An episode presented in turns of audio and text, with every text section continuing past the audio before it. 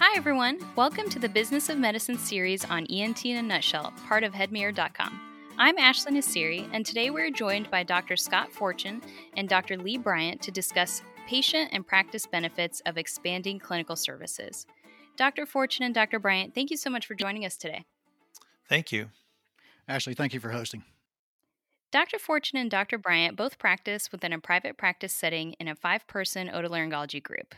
Dr. Fortune sits on the American Academy of Head and Neck Surgery, Rhinology and Allergy Education Committee, and Board of Governors Legislative Affairs Committee.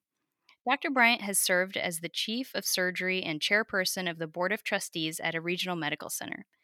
In the past several years, Dr. Fortune and Dr. Bryant have partnered to teach ENT colleagues about the practice of office based rhinology. Today, they have joined us to shed some light on a topic that is frequently glossed over but critical to the success of any physician, but especially those practicing outside of a large institutional setting. Before we get into the details, can you give us a broad overview of what you describe as ancillary services in the otolaryngology or overall medical practice setting? To me, ancillary services represent supportive services or just about anything used to improve the health of the patient outside of our usual roles in direct patient care. In our practice, we offer a variety of services that augment our ability to directly treat both adult and pediatric disorders uh, of the ear, nose, and throat. We offer diagnostic testing such as allergy skin testing, pulmonary function testing, audiometric evaluations, and home sleep studies. On the treatment side, we offer both subcutaneous and sublingual immunotherapy, auditory rehabilitation, in office surgical procedures that in the past would have been performed in the operating room suite, in in office DME services for sleep apnea patients. So, one of the main reasons that we started to uh, record this specific podcast series about the business of medicine, and one of the main reasons that we're talking about this topic today is traditionally in medicine, we spend almost all of our time learning about diagnostics and treatments, which of course is critically important for patient care. But unfortunately, that frequently results in us overlooking the business and financial aspects of running not only a functional, but also a successful practice. Can you give us an overview of why discussing these topics is important to patient care and how that affects the patient experience? Well, I think you highlight a really important um, issue in that most of us get medical training, but we don't get business training. And so when we enter practice or we enter an academic uh, group or we enter even a larger private practice, none of us really knows uh, anything about how to run a business. And, and to run a business successfully, we have learned the hard way that revenue is required. And, and the further lesson is that you can't really offer or deliver excellence in patient care if you don't have a well functioning office and one that's that's financially viable our practice employs around 50 people and we are responsible for the livelihood of, of, all those employees. And so if our practice is not financially viable we have a hard time supporting not only the physicians but but all of the people that that do the vital functions that we can't do. And so we have learned over time that that physician practices are small businesses too and i think this applies not only to the private practice to the large institutional practice in, in the private world but also to the academic world. And uh, to to support all of those those things that we offer to our patients, you got to have a revenue stream that's reliable, and you can't serve the community or your patients without financial stability. This is particularly important to talk about now in the era of decreasing reimbursements, and uh, and physician practices are looking for ways to supplement the revenue uh, to their to their practice to maintain the the usual services that they provide. So it's a, a appreciate you bringing this to the forefront and and getting this out to everyone um, because in order to provide good patient care, we need a, a, a reliable financial stream. So, when you consider offering these additional patient services, which may provide alternative revenue streams, do you use a specific framework for evaluation of the costs and benefits? Really, I, f- I firmly believe that the first part of the equation is quality and patient care. We should ask ourselves what can we do to improve the patient's outcome and experience? If a patient has multiple needs that can all be met under one roof, we're more likely to improve their experience and grow our practice. It's also important to add services to help patients and that you enjoy providing. If increasing revenue is your only goal, then you're certainly not going to be happy and professionally satisfied. That being said, it's important to know your market, know the demand, and know what type of reimbursement or return is expected when you add new CPT services or even cash service. One big obstacle that we've seen, uh, particularly as it relates to, relates to office based surgery, is the capital outlay. Many practices seem to be resistant to investing or financing large capital expenses, but it's really okay to invest in your practice and look at the bigger or longer term picture. So, just to magnify what Dr. Bryant said, when we began our office rhinology practice several years ago, around 2014, Dr. Bryant realized had the had the foresight and the vision to to know that it was going to require a capital outlay on our part. And so he he came to me and explained his ideas and said, "I need I need you to partner with me in order for us to have the revenue to to support this." And um, once I evaluated all the things that he had told me, I realized that yes, um, he needed someone to get on board with him. And so what we did was to plan out our costs and we would do a few procedures and set aside some revenue from those to supplement the, the purchase of the next round of equipment. And so um, you involve your physicians and your practice manager and any key um, employees that have to do with the, the um, intake of finances in your practice, and that's how you you're able to accomplish these goals. And I might follow up with that. Once Dr. Fortune and I both developed a robust office uh, surgery rhinology program, uh, our, some of our younger partners were less comfortable and they weren't trained in residency for those procedures. We decided to make the investment in a navigational system for the office. And even though that was an expensive uh, capital outlay, uh, some of our, our other physicians uh, then became more confident in doing office based procedures when they had the navigational confirmation. And now all of our surgeons uh, have robust uh, office surgery practices. Dr. Bryant, what are some of the costs and benefits of providing more quote unquote comprehensive care for your patients? In all honesty, there's a great benefit to providing more comprehensive care to the ENT patient. We all know that disorders of the respiratory epithelium are the same, regardless whether the target organ is the lungs, the upper airway, or the sinuses. So, for most new patients, I often explain that I have either one or a combination of two groups of problems. We have an anatomical structural issue that, which is addressed by surgery, or more of an inflammatory process such as allergy. So, in our office, we can provide surgical treatment, allergy skin testing and treatment, and pulmonary function testing and treatment. There's so much crossover uh, between those areas uh, that having continuity of care in one place is highly beneficial. It's not like that we have a hammer and everything's a nail. If a patient has more of a surgical problem, we can address that surgically. Or if uh, their CT scan is clear and they really have more of a, an allergy issue, then we can uh, test them and and, uh, and treat that problem. One of the biggest costs is simply the sweat equity and taking the time to be educated in a new area and take uh, new protocols and implement those in your office. Now, we've mostly been discussing the implementation of these more comprehensive services extended to patients in the private practice setting. But are these decisions specifically to incorporate these extended patient services also applicable for physicians in large institutional or academic practices? So my my knowledge mostly pertains to the small business model in private practice like us, but I can tell you from my um, committee roles and and from touring around and seeing how um, other institutions handle this that yes, providing these ancillary services is important, no matter the size or the setting of your practice. I'll give you a couple of examples.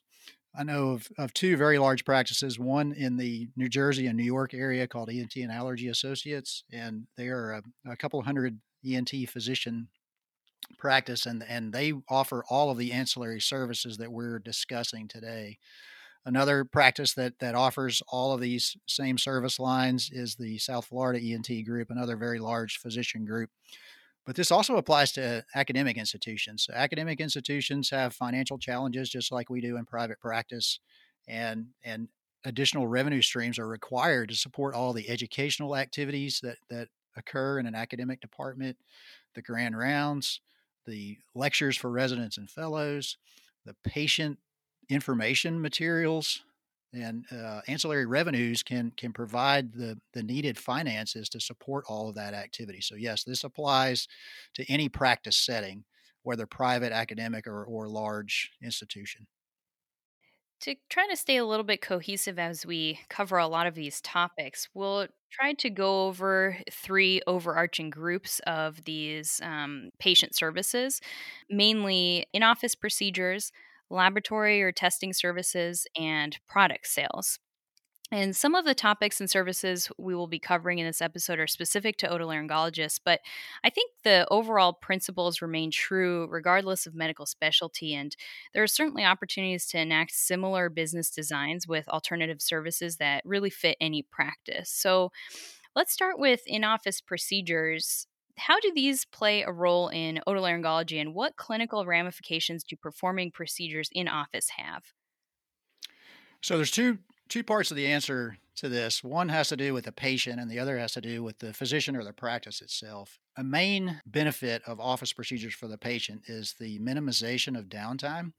If you compare what happens when a patient has a similar procedure in an ambulatory surgical setting and, and has to commit to a week or 10 days off of work and the lost productivity that that incurs, uh, it's much more to their benefit to have the, the same procedure performed in the office where they may have only two or three days of downtime. And, and for example, we will provide those those services often on a Friday. The patient has the weekend to recover, and we allow them to go back to work on Monday. There's also cost issues, and uh, we are going to cover this uh, in just a bit, but um, it, it minimizes the patient's out of pocket costs to have the service provided in the office. From the physician side, it helps you control your, your time and resources. You're much more efficient in your office compared to how things operate in, the, in a main operating room or in an ambulatory surgical center. Uh, you can handle some scans or some messages or some lab results while in between your office procedures. And I would say that collectively, our practice satisfaction, our, our enjoyment of practicing medicine has gone up tremendously by providing these office procedures. Our administrator made a comment a couple of months ago that that the collective mood of the physicians was much improved once we once we started this robust office program. So I think it benefits both the patient and the physicians and the practice. Kind of speaking a little bit more clinically, how do you identify ideal patients for in office procedures and how do you balance that with taking patients to the operating room instead? So let's just take the example of rhinology procedures. We've developed uh, what we think is a, a, best practice for identifying who's a good candidate for a procedure in the office. And what we've learned from site visits and, and just from from doing this over time is that there's there are a few criteria that you can use to identify an ideal uh, patient for an off, in-office procedure. And, and for rhinology specifically, the first is how does the patient tolerate the endo- endoscopic exam? If the patient can tolerate having the endoscope for a period of time in their nose, there's a good chance they, they can tolerate having an office procedure done. A second criteria that we look for is to ask them how they've done previously with invasive dental procedures. So the patient that can tolerate deep cleanings or crowns or fillings or extractions, chances are they're going to be able to tolerate what, what you're going to do in your office. And the final criteria there is are they going to be able to, to withstand the, the noises that a rhinology procedure entails? And so, depending on what you're doing with turbinates or septum or balloon devices, there's some popping and crackling noises. And usually you can tell when you mention that to the patient right away if they're going to be able to tolerate that or not. And so a patient who's very anxious can't can't undergo the endoscopic exam very well, who's done poorly with dental procedures or or who's concerned about the noise that the procedure might make, those those patients may be better candidates for services provided in the ambulatory surgery center or the main operating room. On the other hand, if they get through those those three screening tools, chances are they're a very good patient for an in-office procedure. Switching gears a little bit, what are some of the financial ramifications of performing in office procedures? Or, in other words, how do the numbers play out differently in the clinic versus in the operating room? The numbers play out, I think, radically different, differently. In how we first got into the service line of office based rhinology was really over a decade ago when I, I asked myself, why, you know, we, we had patients that needed simple inferior turbinate reduction. And I asked myself, why am I taking these patients to the OR that uh, they need their turbinate reduction for to tolerate their PAP better or for nasal obstruction without a deviated septum? And it just seemed like a lot of resources to be used for an operation as minor as uh, inferior turbinate submucous resection. And then what happened was the reusable shavers came out, the the technology where you could have a shaver and a reusable blade. And so uh, I began to think that I think I could do this procedure under local. This is before 2010. In our group, I asked my partners to let us buy a $20,000 shaver. They thought maybe I was a little bit crazy at the time, but uh, I thought that we could do limited polypectomies and we could uh, perform turbinate reduction in the office.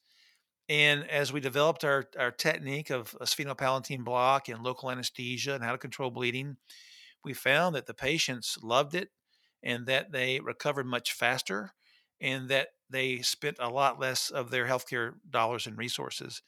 The cost of going to the OR, the cost of the the center, the surgery center fee or the hospital fee combined with the anesthesia was completely eliminated.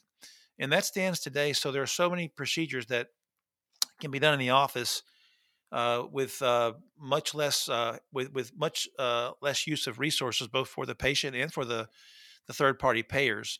Uh, now we do you know traditional FESS and septoplasty and balloon dilation all in the office. Uh, with regard to so for patients, there's a huge benefit. for the providers, there's some controversy. I think there's some controversy over could there be some abuse of the technology and overuse simply for increased reimbursement and revenue.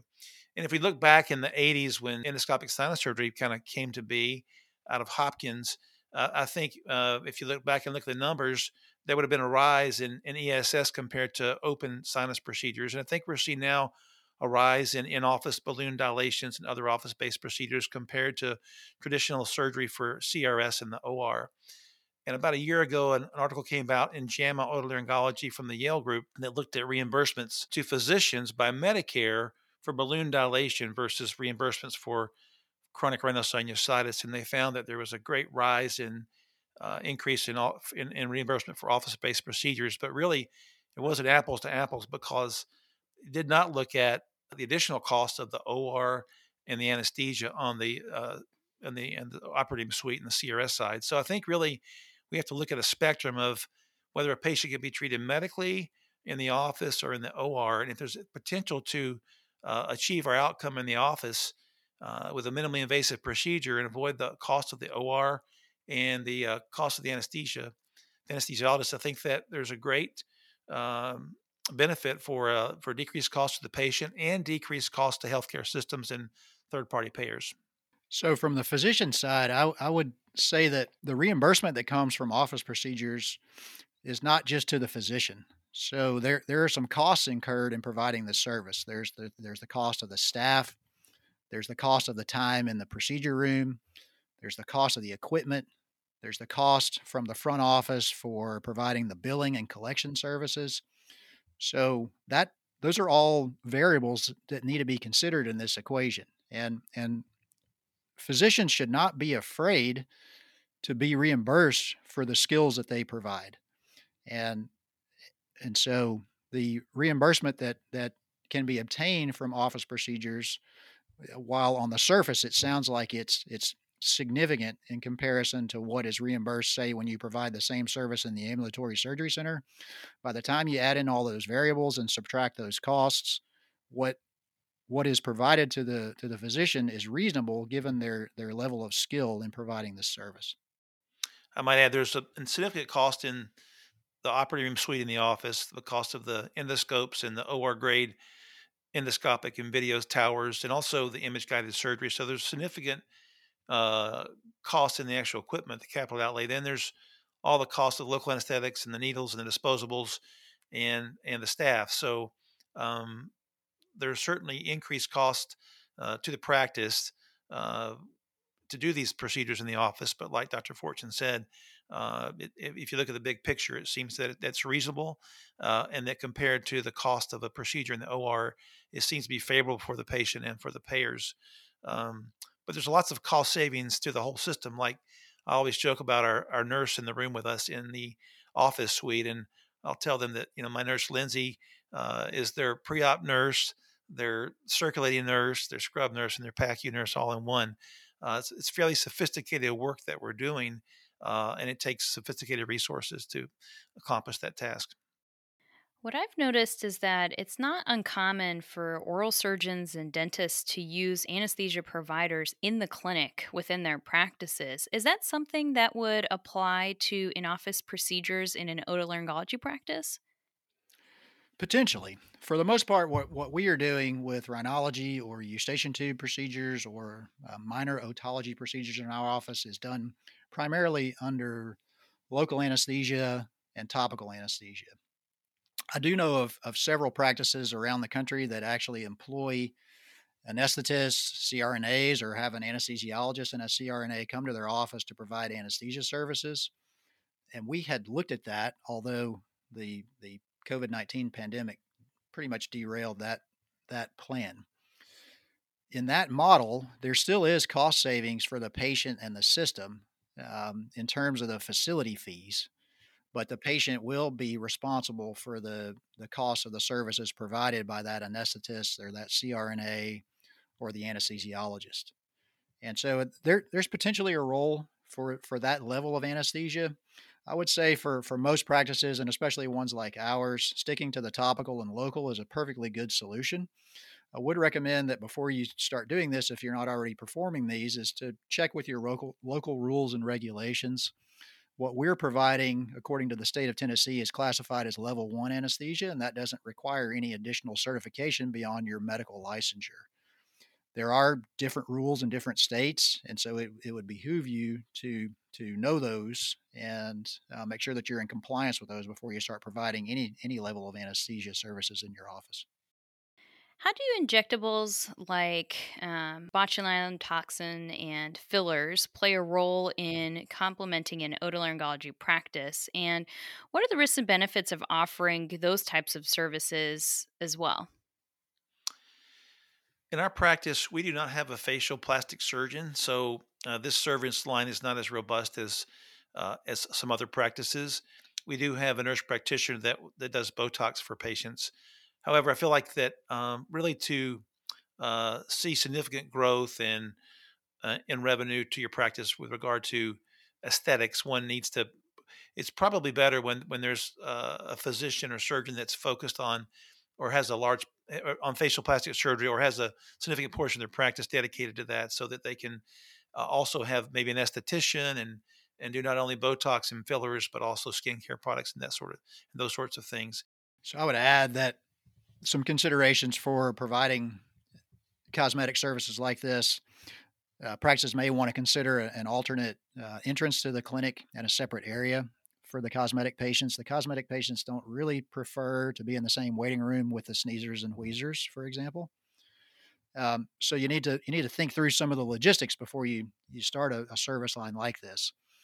Um, the financial implications could be similar to any of the other ancillary services we're, we're discussing, as long as the the, ser- the products you're providing, as long as you can at least meet your costs or maybe maybe uh, provide some profit for the practice. That's that's generally a uh, a good thing.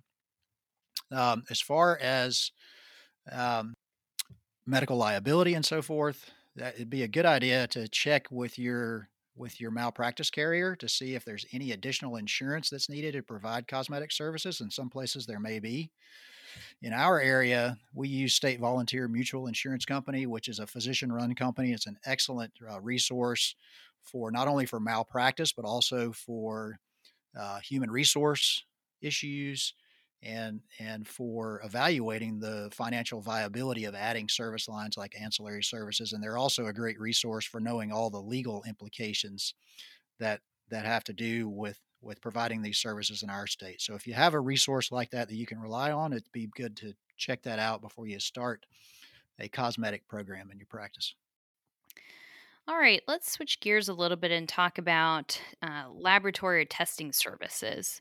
Um, allergy workup and treatment involves quite a bit of ancillary testing and services over a long period of time, potentially, and would be an ideal example of how these services would play a role in an otolaryngology practice. Can you go over which services can be provided around comprehensive allergy care and how common it is to incorporate these into a, an otolaryngology practice? Sure. In our approach to sinus patients, I really don't know how we could manage them without the ability to treat those conditions that lend themselves to recidivistic disease. Uh, so, the ability to diagnose and treat allergies, use biologics, and control those inflammatory conditions greatly improve our surgical outcomes. Years ago, when I first saw a, um, a new patient with nasal polyps, I kind of dreaded seeing that patient. It seems to me they were destined to a lifetime of, of uh, revision endoscopic sinus surgery. However, uh, with the concomitant treatment of nasal allergy, the ability to deliver topical steroids via nasal nebulizers, the use of drug eluting stents, and the use of biologics, we've been able to improve and maintain their quality of life. It's been uh, very rewarding to us to see these uh, Samter's triad patients and uh, AFS patients and chronic uh, patients with chronic nasal polyposis to see them uh, get better and stay better with these ancillary services. In our practice, we're all fellows of the American Academy of Otolaryngologic Allergy. Uh, we use the Krause method of modified quantitative skin testing. We offer both shot immunotherapy and sublingual immunotherapy. Uh, as I mentioned earlier, many of our patients have asthma and vice versa. So we offer pulmonary function testing to manage those patients with mild to moderate asthma as well. Some other service lines that we offer, uh, although uh, there's not great numbers, but we do uh, uh, test patients for uh, stinging insects allergies, and we do venom immunotherapy. And uh, we've uh, dabbled in aspirin desensitization as well. Uh, and there are courses in that that one can take both at our academy and at the uh, AOA meeting. So, some other considerations here. Um, we do use lab testing, but we don't bill for it ourselves. Um, we prefer skin testing. We feel like it's more accurate. But there are some eh, some situations we find ourselves in where laboratory testing is required. For example, the patient on on beta blocker who can't stop the beta blocker for whatever reason. Beta blockers make it more likely for mast cells to degranulate, and that can present a dangerous situation for both testing and immunotherapy. So for those patients, we will we will draw blood in our office, but we send it out to to a lab to have the RAST testing or the uh, immunocap testing or whatever we we're ordering to perform that at that lab, and then we get the results back. So we we have not ventured into providing our own lab services. We do have have the equipment to draw blood and to send it out. I think that's true for most practices. Just to add a little bit about the biologics, the biologics have been a, a great add-on for us the reimbursement from from administering biologic injections in your office is is more than sufficient to cover the, the cost of acquiring the product, administering the product, the syringes and the alcohol pads and the, the nurse's time for mixing up the biologic and then administering it and for us observing the patient for 30 minutes or so after it's provided.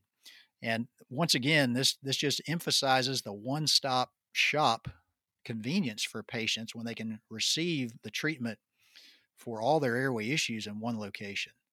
And the, the biologics in particular have been a great boon to the treatment of nasal polyp patients, as Dr. Bryant mentioned. Right now, the, the one that's FDA approved for that is, is dupilumab or Dupixent, but there are some phase three trials that have just been completed with, with Xolair, with Nucala, and Fasenra.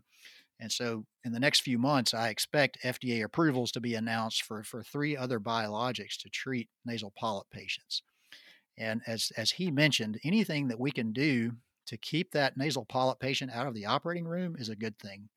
The patients don't enjoy recovering from surgery. It has an impact on their on their home finances. It creates lost productivity for them. And so, providing a variety of treatment options like the in office procedures, the topical treatments like uh, the powdered fluticasone and the sinus nebulizers, ancillary uh, services like allergy, and providing those biologics really helps the quality of life for those nasal polyp patients. How does providing uh, additional allergy testing um, and immunotherapy options impact malpractice in an otolaryngology practice? Well, uh, I'm not sure that they've uh, negatively impacted our, our the cost of our malpractice insurance. Uh, I will say that uh, one of the most uh, liable things that we do, though, would be to administer immunotherapy in our office. That may be the most uh, risky uh, intervention that we do um, of anything that we do for patients.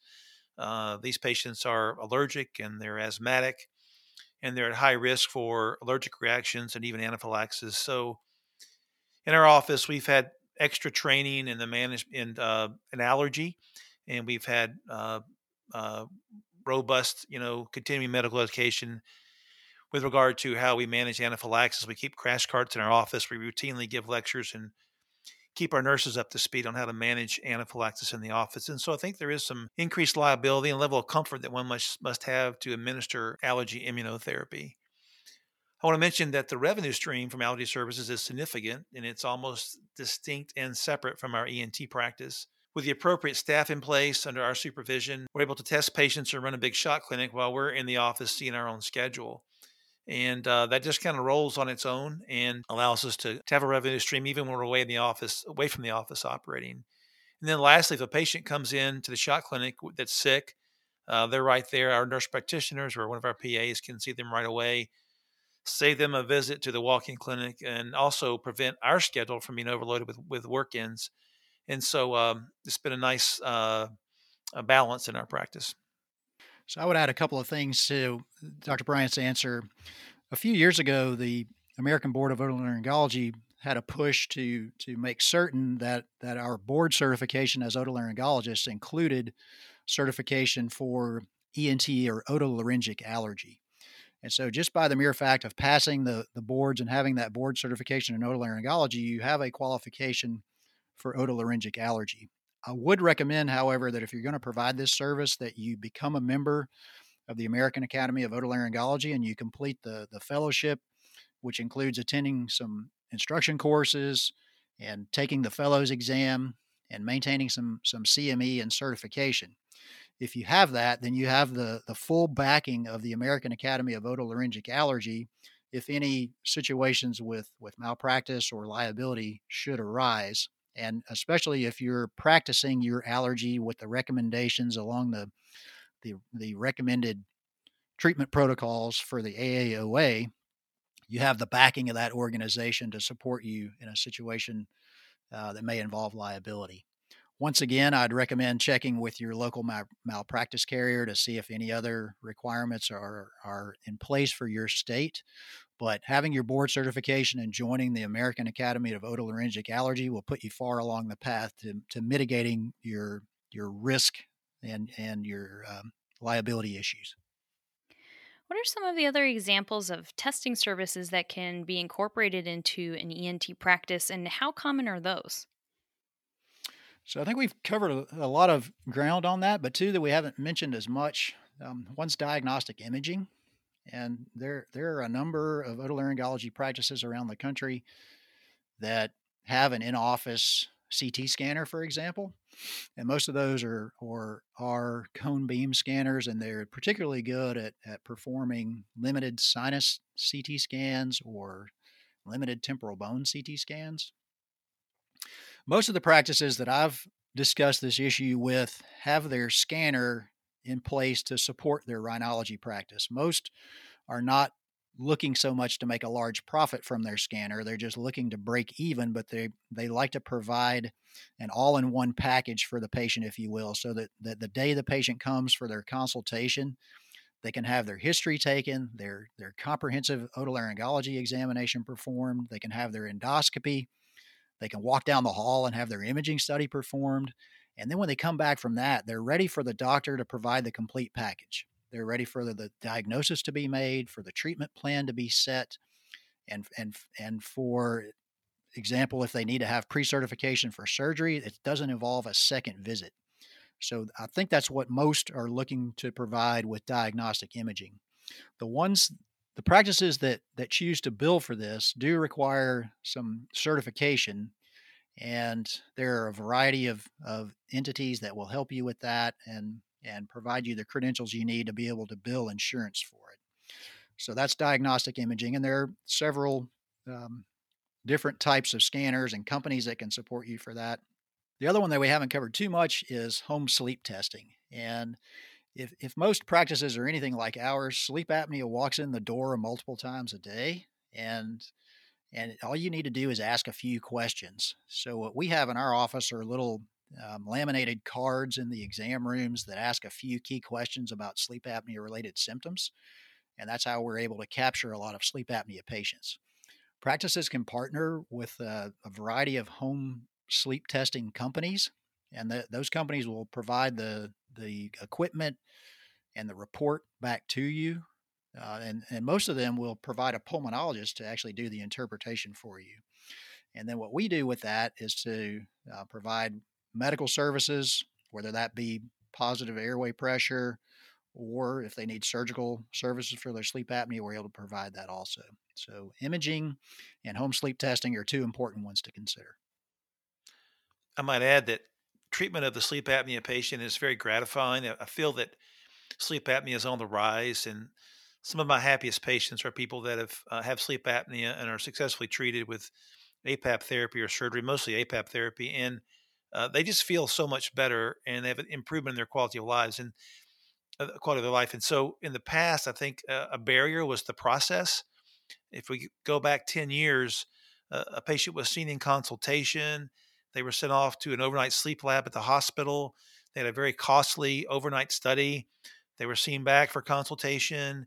It was determined they have sleep apnea and they have to go back to the hospital for an overnight, uh, you know, t- CPAP titration study, which was also very costly and then follow up with the provider again. And I think the process simply um, alienated some patients, the, either the cost or the laborious process it took to get a patient diagnosed and on therapy. And um, now that we have home sleep testing, we actually have a respiratory therapist within our own walls. And so we can diagnose a patient. They can walk down the hallway, see our respiratory therapist, take their sleep study, uh, their home sleep test, take it home. Uh, and within a week, we can have the results we can have them back in our office to go over treatment options, whether it be weight loss or surgery or APAP therapy. And then that day they can see the uh, DME company and see the respiratory therapist and and be plugged in with uh, sleep apnea. And so the process has been streamlined uh, to make it more affordable and easier for the patient to get uh, care. Sleep apnea patients have lots of comorbidities. Many of them have allergies. Lots of them have reflux. Many of them have hearing loss. And so you're able to provide all those other aspects of care for that sleep apnea patient. It seems like with the extension of all these additional clinical services, we're really just creating a, an easy path, easier pathway for patients to receive medical care. And um, I think those are all good things, obviously. That kind of lends us right into our final overarching topic, which is product sales. What products specifically do you see uh, involved, or what products would you specifically see at an otolaryngologist's office that lend themselves to um, an alternative or additional revenue stream, but also address a significant uh, patient need? Well, for us, the main product line or service line would be hearing aids. And as otolaryngologists, we are the, the point of care for people who present with hearing loss. And obviously, they're uh, required to be medically cleared before uh, obtaining auditory rehabilitation. And so, uh, hearing aids are a big part of our practice. We're a seven provider practice, and we have four uh, audiologists who all, all have doctorate degrees. And first of all, they provide all the audio, audiometric testing that we need for our patients. But they also provide the hearing aid consultations and sales. I will say that the landscape of these services uh, is changing over time. The traditional model was where a practice would have uh, work with several different hearing aid companies and would obtain uh, the hearing aid, there would be a cost of goods to be sold at a retail price to the patient. And that's been traditionally a very lucrative model in the past and a nice revenue sh- a stream for the for the practice. But uh, now we're seeing a trend, a couple of trends. One is for third party payers to actually uh, purchase the hearing aids in bulk, and the patients are contracted with these third party payers, and so they have the option to buy the hearing aid at a discounted price from the third party payer and the practice is just um, reimbursed a fitting fee to uh, fit that patient with a hearing aid. Uh, and secondly, there's been a push around the country to uh, allow uh, hearing aids to get directly to the consumer, eh, maybe uh, without being medically cleared. And there's that's certainly very controversial uh, about um, having a more over-the-counter type hearing aid process. And um, obviously, with our audiologist, there's lots of education, follow up, uh, coaching on how to uh, use the instruments, uh, and reprogramming as necessary. I'm not sure if one goes st- straight to the over the counter product, if it's just the patient may be receiving the hearing aid or the instrument and not get getting all the education to make that patient successful. Um, what are some of the costs and benefits of selling products that you might recommend in the treatment plan that you discussed with your patients? So the first thing you want to know is is the cost of the goods that you want to provide, and you need to set a, a fair price for that that covers your cost of delivering the service, but also gives it to the patient at a at a fair price. And uh, I would say that the convenience of them obtaining this in in the office is significant.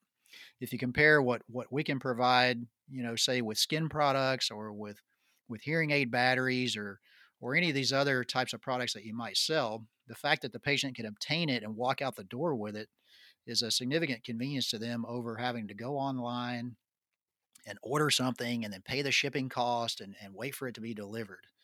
I'll just give you an example that works really well for us. We we make some oral appliances for our sleep apnea patients, and, and this is particularly used for the the ones who just have primary snoring or they have very mild sleep apnea. And we make the oral appliance for them in our office at a fraction of the cost that they might obtain a similar device from a dentist or an oral surgeon or or any other place that that charges uh, you know significantly more than what we do for that for that same device. And so a lower cost, the convenience of walking out the door with the product and not waiting and not paying shipping is significant for the patient. Um, and you can you can set a price for these products that that helps to support your revenue, but but is not gouging the patient um, and and providing once again the convenience of having it delivered in your office. From personal experience, I found that learning about these topics has been very challenging because of the limited resources that exist. And um, a lot of practices function in isolation as well. And so there's not as much communication around some of these important issues that we've discussed today. Do you all have any resources um, that you would recommend for our listeners who want to learn more about some of the things that we've talked about in our podcast today? Well, the first resource is to listen to this podcast. This is excellent uh, information that you guys are providing, and uh, we're so thankful that you invited us to talk to your listeners about this uh, today. But I, I, would also suggest the American Academy of Otolaryngology has a variety of resources in this regard, and those are available both online on the Academy website. They're available by contacting the, the staff at the Academy, but they're also available at the annual meeting. So attending a, an instruction course through the Academy is a, a, good place to start. For allergy, I would highly recommend the American Academy of Otolaryngic Allergy. If you're interested in rhinology, joining the American Rhinologic Society is a fantastic investment. It's not an expensive organization to join, and they provide a variety of resources to support your rhinology practice. Uh, so, those are some of the, the main areas that I would recommend. I would say that that one thing that's been very valuable for me from my committee service and from my consulting um, jobs is networking with other physicians. And, and chances are, if you ask some of your colleagues, they can direct you to a, a good resource uh, to, to get some information about, about all these topics. Well, Dr. Fortune and Dr. Bryant, thank you so much for being on our show today. It's been an absolute pleasure speaking with you, and I've learned a lot myself as well. Do you have any last words of advice for our listeners? Thanks again, Ashley, for having us today for this podcast. I hope it's educational for all of, all of the listeners out there.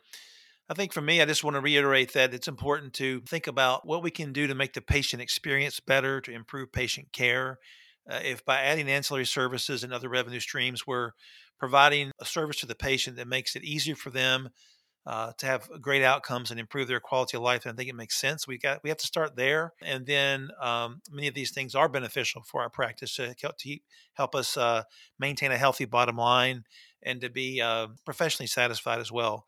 I think in our field of otolaryngology, we're, we're sort of unique in that we we are both the surgeons and the medical uh, doctors for the head and neck area, excluding the the uh, the the eye and the brain. And so we we do have uh, we treat a wide variety of diseases uh, and disorders uh, from birth until death, uh, and so I think that we have an opportunity to really provide uh, great comprehensive care to our patients. I totally agree. I would just add a, a couple of comments to magnify what Dr. Bryant just said. I think if you always uh, maintain a patient centric focus, that, that that's going to provide the, the most satisfaction for your patients and for your practice and, and for your professional health. And the second thing I would reemphasize, I've mentioned it several times, but but call on your call on your resources that are available to guide you through these topics. Don't be afraid to pick up the phone and call the American Academy of Otolaryngology. Uh, join the American Academy of Otolaryngologic Allergy become a member of the American Rhinologic Society. These are but a few of the resources available to you out there to to help provide guidance with um, with all of these topics and providing ancillary services to your patient. But but maintain a patient centered focus, and that that will always lead you in the right direction. Thank you to both of you for joining us today. Well, folks, that about wraps up our episode of ENT in a nutshell. Thank you so much for listening, and we'll catch you next time.